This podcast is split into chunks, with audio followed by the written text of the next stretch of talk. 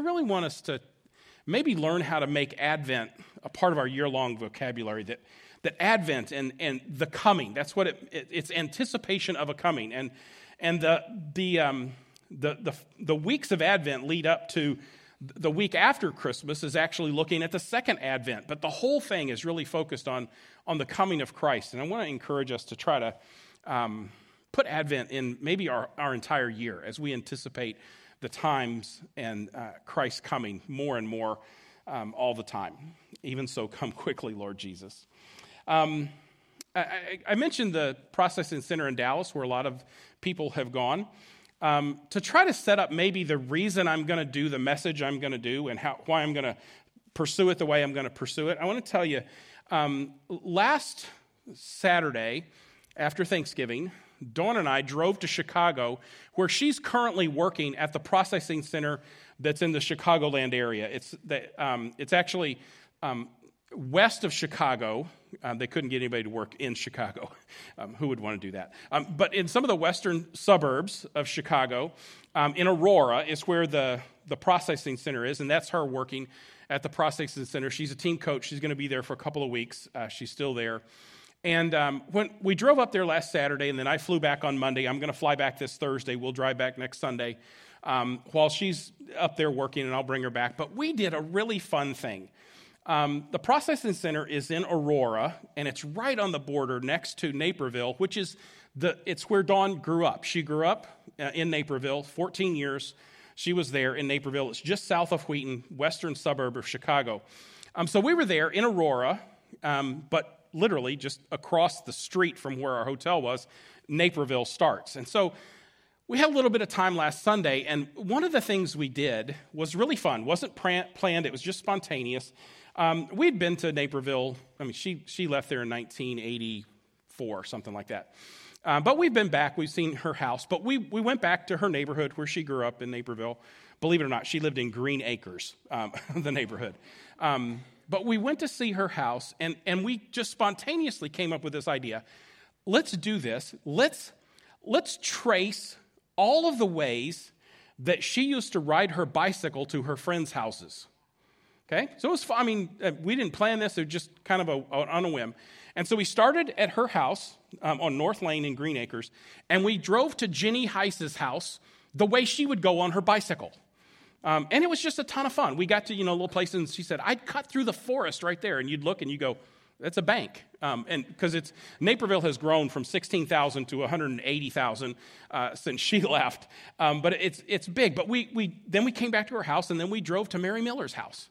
Um, and, and it was just so fun to just kind of take all these paths and retrace these paths that, we, that, that, she, um, that she used to go through as a kid. Now, at the end of that, I kind of came to a, a, bit of a conclusion. That is, her parents were insane because some of these routes were like, she's on a bicycle just riding on a three speed bike, you know, four miles away to Mary's house. I'm like, your parents were crazy to let you do this, but it was a time long, long ago. Um, but it was just, it was a fun t- thing to, to get on the bike or get on in our car and trace the route that she rode on her bike. Today's message is going to be a little bit like that. So just anticipation. I like that kind of thing. It was just so fun uh, to do it. I don't know if you think it, it was just a blast. And today's message for me is going to be a blast. Um, what we're going to do is today we're going to look at an obscure Old Testament prophecy and how perhaps it overlaps with something that takes place um, in the New Testament. We're going to we're gonna talk about the Magi, the visit of the Magi, the, the wise men, as they come to, to worship Christ. We're going to start in Matthew, but we're going to go anchor that in, in a place that it may intersect back in the book of Numbers with an Old Testament, old, pers- uh, obscure prophecy. We, I mentioned it when we were going through our study of Numbers a couple of weeks ago. Um, as we look at the, the Matthew passage, um, Grant Osborne, great commentator uh, on the book of Matthew, um, has an outline that I just want to go over to kind of guide us as we, as we move through this passage. He, he highlights that the passage really has three parts it's, it's the Magi coming to Jerusalem first, where they encounter Herod and they ask, Where's he going to be born? Then they go from Jerusalem, they make their way to Bethlehem, and then they go home a different way because they've been warned. When they come to Jerusalem, they have a question, and, and that is, hey, where should we go? We know there's a king who's going to be born. We, we follow this star, and we think there's going to be a king born. Where should we go? Well, this upsets Herod. He's famous for being um, paranoid and violent. Um, and um, he, he is really upset, and he, he, he asks the question, Well, I'm going to find out where he's supposed to be born. Um, Herod, by the way, Caesar at one point said about Herod, um, it would be better to be his dog than to be his son. Um, because he had killed a couple of his sons and one of his wives because he was paranoid of the control that they would have. Um, and so he's upset that they're looking for a king because he's like, I'm the king. Um, but he, he's going to find out where. And so he asks the scribes, and they give the answer because the scribes know the Old Testament. They're going to f- find the answer, and he's going to be born in Bethlehem. So the Magi now leave Bethlehem, or leave Jerusalem. They go to Bethlehem. It's just about six miles away. Um, and, and, Herod tells them as they're leaving, Tell me if you find him. Um, the star, then the star that had been guiding them, now guides them right to Bethlehem. And then the Magi give their gifts uh, to the child king. But they've been warned in a dream don't go back to Herod, that guy, um, he's bad news. Don't go back that way, go back another way. That's what we're going to see in this passage. So let's, uh, let's trace this uh, out. Matthew chapter 2, verse 1. Now, after Jesus was born in Bethlehem, he's already been born. We don't know how long this has been, but after Jesus was born in Bethlehem of Judea, in the days of Herod the king, behold, wise men from the east we're on a little bicycle tour here, okay? Remember, they're from the east. These guys have showed up from the east. Wise men from the east came to Jerusalem saying, Where is the one who has been born king of the Jews?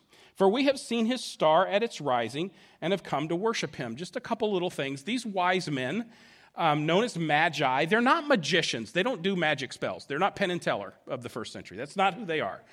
They are um, more like um, court advisors to the royalty and they are doing research. They're, they're paying attention to everything they can. They pay attention to the signs in the, in the skies the stars they pay attention to all that. But they're also scholars who search religious books and they take all of this and they deliver it to the royalty. You see them in the book of daniel. They, they, they're the people in the book of Daniel who can't do the job well, but Daniel does the job well. This is who these wise men are. They really are wise men who are um, paying attention to everything they can. Now, they're from a pagan land, but they're, they're paying attention to all these signs, and they see a sign. Um, and they come from the east, and they make their way to Jerusalem, and they're, they're saying, We saw this sign. And the question is, you know, they saw a star, but how did they know they're looking for a king of the Jews? We're going to get to that eventually here. Um, we've seen his star, and, and we've come to worship him. Um, now, get on your bike. I'm going to take a little tour. Here's, here's a current map of the Middle East. You can see the big desert of Saudi Arabia there. You can see a little bit of the African continent, Egypt, um, Iran, uh, Iraq, Pakistan. I'm, I'm going to zero in on the Middle East. As we zero in there, um, I'm going to point out Jerusalem is right there. And where these guys are coming from is somewhere over here in Persia. So Iran, Iraq, some, somewhere over there. They're coming from the east. This is, you see how that's, I want everybody to kind of get your, your compasses out today as our little bike trip through the Old Testament takes place. Um, these guys are coming from the east, all right? So there are guys coming from the east, and they're making their way to Jerusalem. They find the king in Jerusalem, and they say, hey, we're looking for another king. Um, and and Herod's worried about this. When the king Herod heard it, he was troubled. Um, obviously, he's thinking, I'm the king. They're looking for another king. And all Jerusalem was troubled with him. Why would all Jerusalem be troubled? Probably because they knew Herod's reputation. It doesn't seem like the wise men know Herod's reputation uh, because they seem to be somewhat trusting of him. But all Jerusalem knows, oh my gosh, if somebody shows up in Jerusalem looking for a king that's not King Herod, um, boy, this is not going to be good. We saw what he did to his kids, to his wife. Um, this could go wrong. And it actually, they're, they're, all of Jerusalem's concern is justified because later he's going to slaughter innocent children in Bethlehem. Uh, but after calling together the chief priests and the scribes of the people, he inquired for them where, where the Christ was to be born. Herod, um, he's not Jewish, he's Idumean, he's a, he's a descendant of Esau, so he's, he's not a descendant um, of Jacob. Um, but he's, he's been made the king. not Jewish, doesn't know the scriptures well. He knows the people well, and he knows how to pacify them. Um, but he's really he's not interested in studying the scriptures. He has to get the scribes and the Pharisees together and say, "Hey, what's what's going on? Where is this king going to be born?" So they said to him, the scribes and the Pharisees, who would have been great students of the scriptures, they say to him, In Bethlehem in Judea, for thus it is written by the prophet. Now they're going to quote two passages from Micah and 2 Samuel. Um, and you, Bethlehem, land of Judah, are by no means least among the rulers of Judah, for from you will go out a ruler who will shepherd my, will shepherd my people Israel.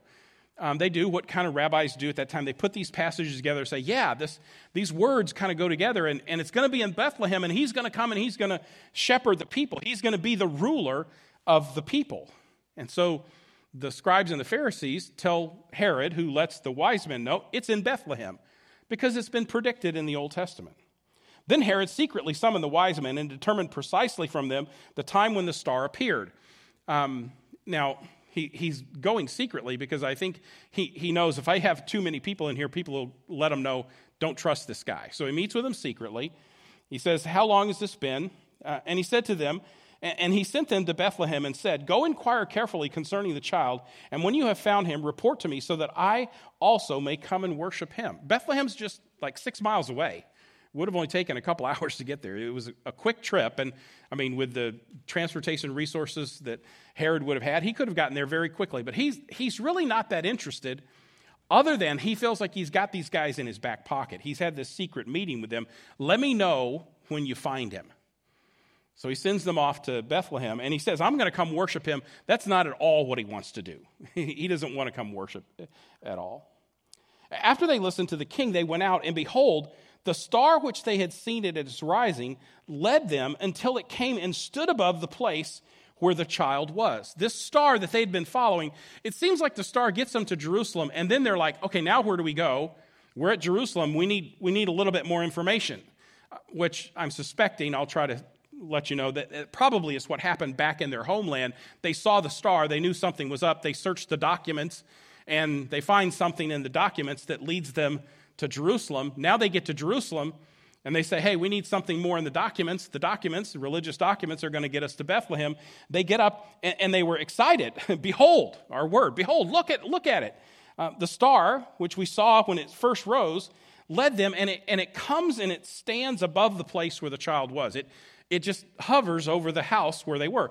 This, by the way, doesn't look like a, a real star, okay? I, I, know, I mean, we portray it as a star. Um, people have tried to figure it all out. Uh, Grant Osborne, who I used earlier, he says this The star has been variously explained with reference to natural phenomena, supernovas, co- comets. Um, some people have tried to calculate Halley's comet may have been involved here, but the dates don't work out. But he goes on to say the most likely is it's a supernatural event, possibly similar to the pillar of fire in Exodus that moved before the Israelites. I think that's probably what's going on here, and I'll see if I can make a case for it. Um, this is probably not just a regular star constellation that's a comet or some kind of uh, event in the skies that's, that's regular. Okay, this is something very, very different. This is a light, looks like a star to them, but it's moving. It goes to Jerusalem, seems to go away. Then it comes back and it goes to Bethlehem and it hovers over the house where the baby was. It seems to be supernatural. Now, when they saw the star, they rejoiced very greatly with great joy. They were, they were super excited. Oh, there's the star. It's going to lead us again. And when they came to the house, they saw the child with Mary, his mother. They fell down and worshiped him. What Herod was supposing he was going to do, these guys actually do. They are seeking this out. They've seen a sign. They've gone to uh, find the scriptures. They've, they've now located the Messiah and they worship him. And opening their treasure boxes, they offered him gifts of gold, frankincense, and myrrh. Because of the three gifts here gold, frankincense, and myrrh that's where the tradition comes that there's three wise men. We don't know how many wise men there were. Maybe just one. There may be a whole entourage, maybe in 10, 20. We don't know, but because there's three gifts, people have kind of said maybe there are three wise men, and there's even traditions that give them names. We don't know. It's, a, it's probably some entourage of people um, that would have made a big stir when they got to Jerusalem and, and found Herod. Um, so they, they now worship the baby, and they recognize this is the one that, that we've been looking for, that God has led us to. And, And, and he's worthy of worship. We, we've read that, we believe it, we've seen supernatural guidance that got us here, and obviously he, he needs to be honored. And being warned in a dream not to return to Herod, they went back to their own country by another route. they, they realized, oh, Herod really is up to something. And the dream warned them, don't go back, you can't trust that guy. Um, I'm going to pause here before I get into the second part of our little journey on our bicycles through the Old Testament. Um, let me make a couple of applications. First of all, um, I want to. Are you more like Herod or are you more like the, the wise men? Is Jesus a threat to your control? Um, is he a threat? When, when, when you encounter Jesus, um, is your sense, oh no, he wants another piece? Oh, he's going to get that. Or is Jesus somehow, like the wise men, a satisfaction to you? Oh, this is exactly the peace and the relief and the freedom that I was looking for. And is he worth the time? They seem to have been searching, if you put it together, it looks like they've been searching for two years. This has been a two year process for them. Are you, are you willing to continue to lean in towards Jesus over the duration of time? Or do you just go, hey, I need an answer quick? You don't have an answer, I'll do it my own way. Will you keep following him? Will you pursue him over time, over time? And is scripture guiding you? They, they got a, a, certain amount of the way, but they had to get scripture to get right to him. Scripture is the one, the final piece of the puzzle that gets them to where Jesus is. And then finally, I want to ask is Jesus really the object of your worship? Is, is, he, is he the one that you go, hey, I'm sacrificing for? It's, it's, it's for him, it's, it's all about him. And, and getting as many people as possible to worship Him. Is that really what drives you? Is it, is it directing people to Him or is it getting stuff from Him? Um, just a little pause. The wise men making their way to Bethlehem, it raises a question. How did they get started on this journey? I mean, certainly the star comes up and, and they're following the star. But there may be a little bit more behind it than that. I don't know for sure. Um, I'm speculating, but speculate along with me and see by the end of this if you think maybe um, I'm on to something. By the way, there's a couple of question marks at the end of the sermon outline. It's because I'm not sure, but maybe. Um, get on your bike, okay? Get on your bike. Let's take a tour through the Old Testament. Um, Allen Ross gives us the map. How then did they know to come to Jerusalem? The straight answer is that we don't know, we can only speculate. These types of wise men were diligent to discover what signs and omens meant. And if they had recourse to the holy books of Israel, which they very well could have in the east, since Babylon remained a center of Jewish studies. By the way, Ezekiel was in Babylon. Uh, Babylon has one of the greatest collections of the rabbis' writings. It's called the Babylonian Talmud. Uh, Daniel was in, um, in Babylon. He's in this area. By the way, Daniel is even responsible for saving the lives of the magicians at one point. Um, Nebuchadnezzar gets upset because no one can tell him the dream. He's getting ready to kill him. And Daniel says, Listen, I got this from the Lord, but don't kill those guys. So maybe there's some appreciation for, for the, the Jewish books and maybe even Daniel and some stuff from Ezekiel. But we know Daniel and Ezekiel were in this area and they would have had the Torah with them. Um, they might have come across the prophecy of Balaam.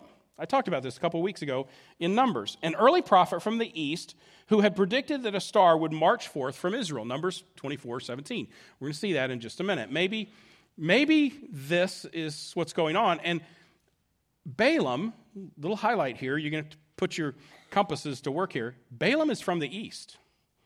Um, Dr. Ross goes on to say this It may be that they saw the phenomena searched their collections of books, talked to various scribes of different religions, and learned that Israel was the place. If they had inquired about it further, they might have discovered that this one who was to be born would be special, worthy of worship. Then, when they came to Israel, where would they have gone looking for a king but to the palace? Now, the question is, you know, is this, is this really possible? Okay? Let me take you back to our study of the book of Numbers. If you remember, in the book of Numbers, the Israelites are wandering around in the wilderness.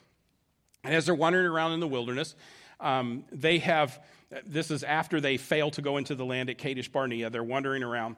Um, they're moving towards the, the land, uh, and they're getting ready to enter with um, Joshua leading them just before Moses pauses and preaches the book of Deuteronomy.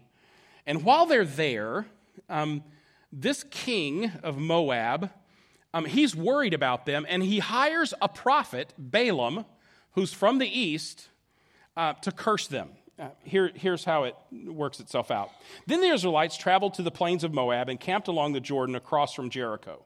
Now, Balak, the son of Zippor, saw all the Israelites had done to the Amorites, and Moab was terrified because there were so many people. Indeed, Moab was filled with dread because of the Israelites. The Moabites said to the elders of Midian, This horde is going to lick up everything around us as an ox licks up the grass of the field. Hey, we're toast.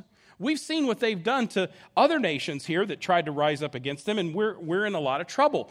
Balak, what are you going to do? So Balak, son of Zippor, who was king of Moab at the time, sent messengers to summon Balaam, son of Beor, who was at Pethor, near the Euphrates River, in his native land. He summons Balaam, who's from Pethor. Um, Pethor is up there where the arrow is. it's up in that area of Persia, near the Tigris and the Euphrates where all of those Persian, Assyrian, Babylonian kingdoms are up in that area. He's from the east. That's where he's from, that area. Let's keep reading. When he begins to deliver his oracles, by the way, um, the Lord's really speaking through him, and he must have had a, a pretty famous reputation for Balak to say, I'm going all the way to get this guy. He probably is world renowned for his, for his uh, predictions, his cursings. And, and Balak says, I got to get this guy. I'm going to hire him. I'm going to bring him down. I'm going to pay him to curse the people. And he tries to curse them a number of times, but every time he curses them, the Lord really does take over and he blesses them he uttered his oracle and said, The declaration of Balaam, son of Beor, and the declaration of the man whose eye is closed, the declaration of the hearer of God's word, and the knower of knowledge of the Most High, who sees the vision of Shaddai, who is falling, and his eyes are revealed. He's going, Hey, God speaks through me. He's done it a couple times already. He's going to do it again. And here's what he says in his third prediction his third attempt to curse the Israelites that God overrides and turns it into a blessing he says this I see him, but not now. I behold him, but not near. Here's the deal a star will go out from Jacob, and a scepter will rise from Israel. A star that guides, brings light, and a scepter, this is the, the image for a king. A king will rise from Israel. It will crush the foreheads of Moab and destroy all the children of Seth. By the way, if you're the king of Moab and you've hired this guy to curse the Israelites, and then he says, this guy's going to arise and he's going to crush the Moabites, he's not your friend anymore. So they run him off, um, but he comes back and he says, Listen, I know uh, this is the end of the story. I, I know how you can get the Israelites. I can't curse them, obviously. I keep trying and I, and I keep blessing them. But if you can get them involved in sexual immorality, Balak, then God will judge them. And he does that. Um, eventually, in Numbers chapter 31, the Israelites realize that Balaam was behind their uh, sending the, the girls from Moab to seduce them and get them involved in sexual immorality, and they kill Balaam. They, they take his life. Um, but Balaam, who's from the east, from the area where these wise men are coming uh, from, he, he makes this prophecy of a star and a king who's going to arise in Israel. And um, Dr. Ross's point is it's, it's very likely that because perhaps um, they had these collections, they honored Daniel and would have kept some of his stuff, is my guess. They would have kept the Torah that Daniel and Ezekiel would have had. That when they see the star, they go through their religious documents and they come across this one and they say, hey, maybe this is the one. Let's go to Israel. And so the star leads them back there to Israel. Now, at this point, um, we're going to take a hard left in our bicycles, okay? You're on your Dawn's banana seat, three seat, three speed bicycle. We're touring through the Old Testament, and we're going to do a tour of the Shekinah glory in the Old Testament. Okay? We're going to look at this light in the Old Testament. Okay? Define Shekinah glory for you, first of all. The Shekinah is a visible manifestation of God on earth whose presence is portrayed through a natural occurrence. The word Shekinah is a Hebrew term meaning dwelling, or literally the one who dwells. Shekinah glory means he caused it to dwell, referring to the divine presence of God.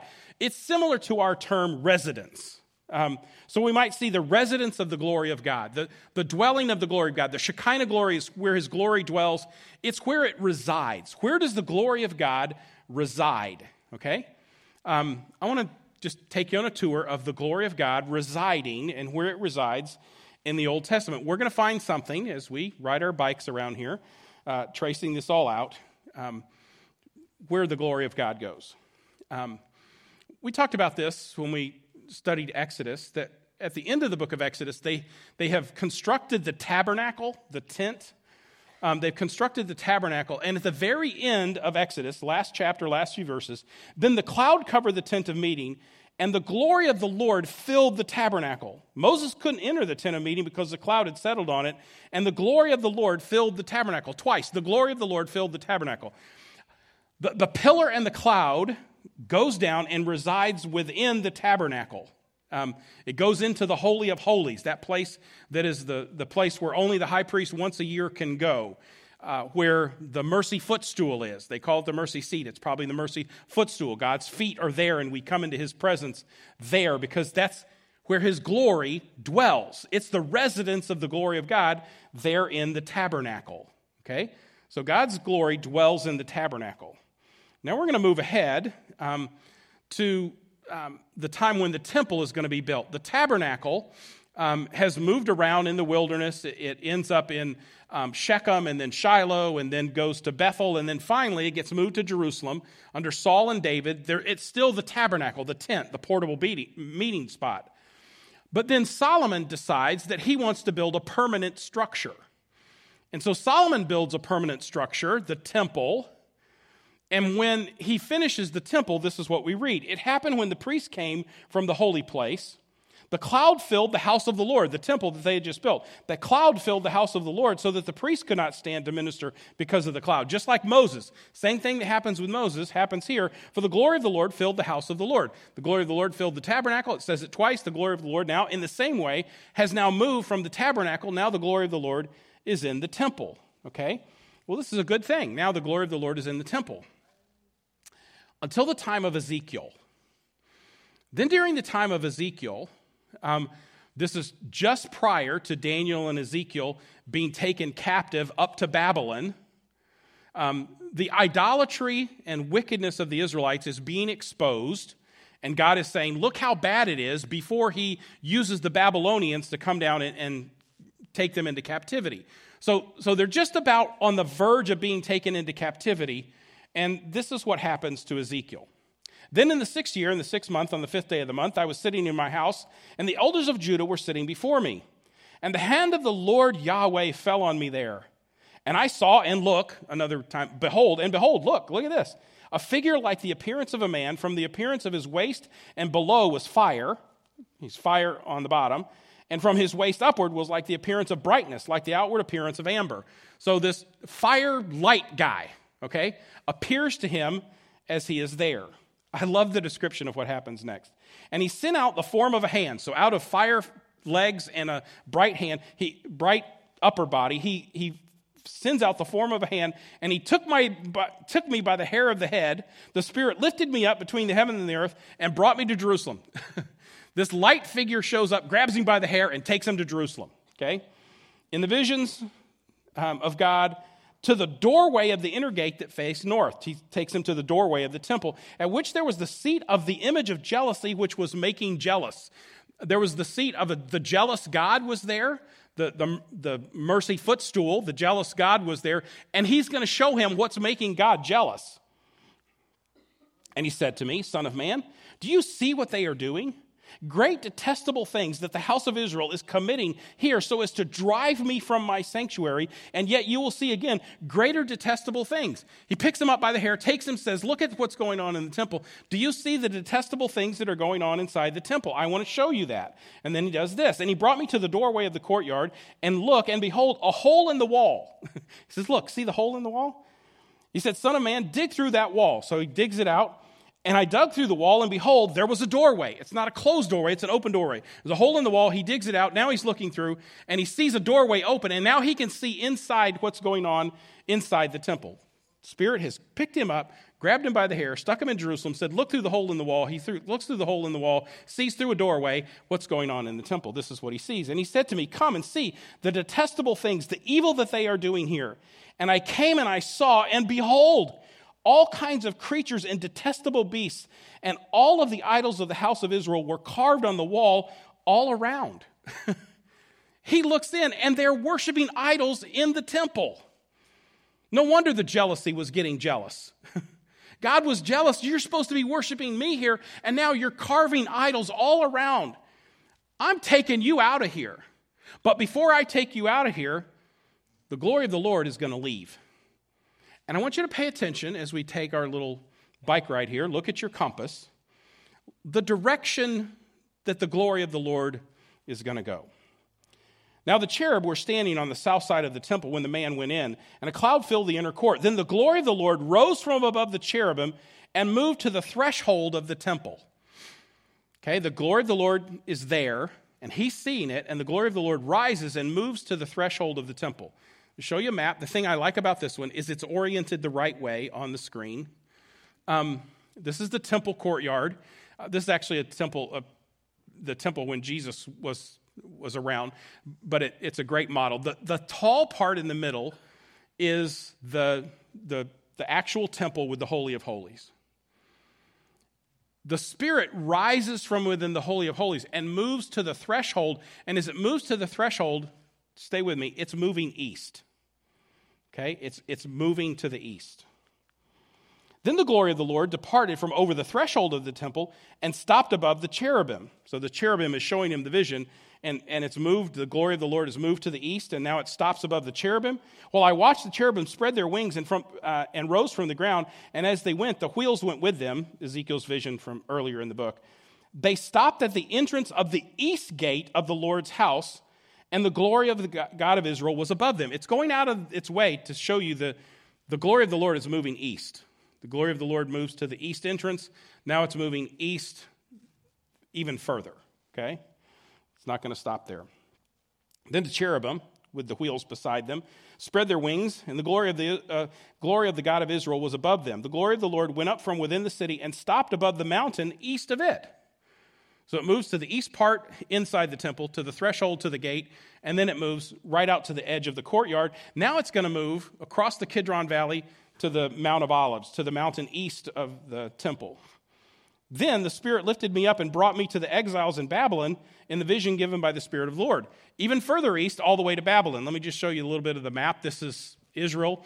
Um, basically, uh, this is Jerusalem in the time of Jesus. You can see the temple mound there on the top.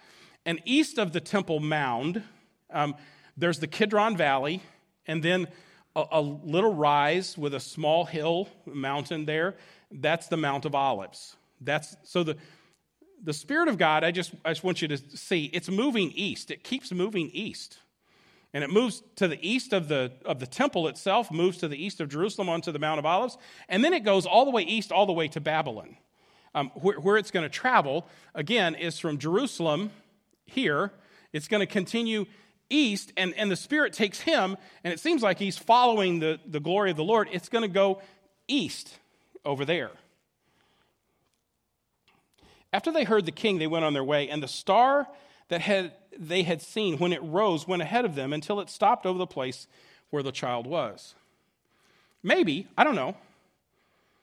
Um, you, when I don't know, I'm going to tell you I don't know. I don't know.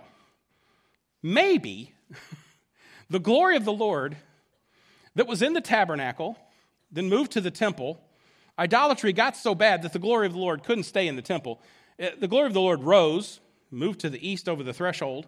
Then it moved to the outer doorway. Then it moved out to the courtyard. Then it moved east, kept moving east to the Mount of Olives, and then kept moving east. Last thing we know about the glory of the Lord is it's moving east. These wise men are coming from the east. I'm not so sure that they're not following it back. Maybe what they're following is not a comet, it's not a supernova. Maybe they're following the glory of the Lord, who's going to make his dwelling where? In Jesus. And it's, it's dwelling in Jesus. It's going to be in him until at one point, um, the Mount of Transfiguration, they see his glory and he's shining like a light. Maybe this is a fulfillment of Isaiah 60, 1 through 6. Arise, shine, your light has come, and the glory of the Lord rises upon you, talking about the Messiah. See, darkness covers the earth, and thick darkness is over the peoples, but the Lord rises up among you, and glory appears over you. Nations will come to your light, and kings to the brightness of your dawn. Maybe he is that light. Maybe the nations are coming because they're coming and they're following the light that's the Shekinah glory that's going to go and be in him. Lift up your eyes and look around. Look, uh, lift up your eyes and behold, all assemble and come to you. Your sons come from afar, and your daughters are carried on the hip, sons and daughters coming from far away. Then you will look and be radiant. Your heart will throb and swell with joy. The wealth of the seas will be brought to you. Gifts, wealth of the seas will be brought to you.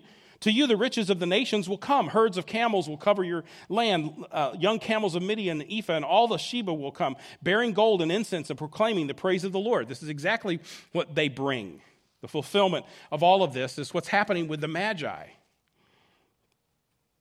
Psalm 72 says it this way May the kings of Tarshish and distant shores bring tribute to him. May the kings of Sheba and Seba present him gifts. May all kings bow down to him and all the nations serve him. This is exactly what Matthew is portraying. Jesus is the fulfillment of all of this stuff. And is it any surprised that John's going to tell us this. In the beginning was the Word, and the Word was with God, and the Word was God. This one was in the beginning with God. All things came into being through him, and apart from him, not one thing came into being that has come into being. In him was life, and the light was the light of humanity, and the light shines in the darkness, and the darkness didn't overcome it. whole point of this little bike tour through the Old Testament is to say this Jesus is the light of the world.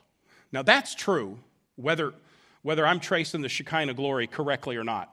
It is true that Jesus is the light of the world.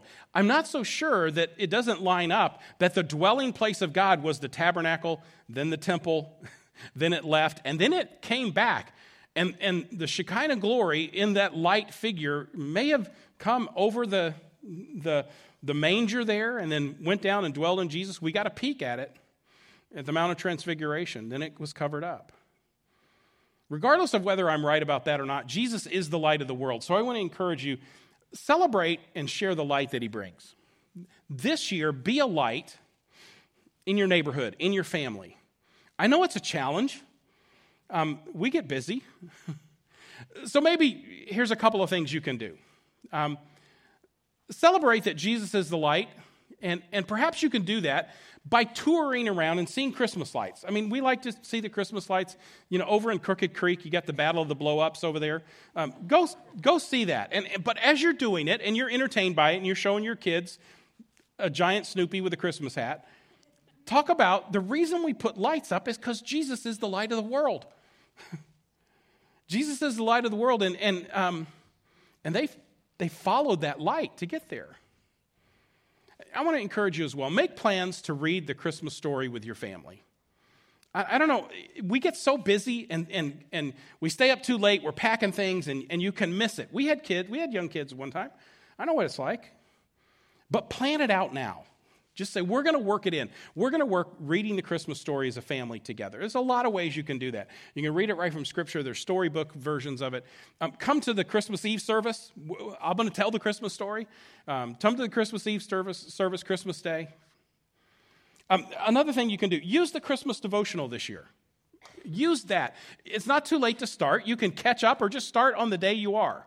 Pick it up at the Connection Center. Use the Christmas devotional this year to get you connected to the light of the world. Um, Jesus is the light of the world. He came into this world to bring light. And how he bring the light was by showing us the way of being reconciled to the Father. And he did that by what we're going to remember this morning, remembering that he came into the world to bring light and and to show us the way to the Father through his substitutionary death.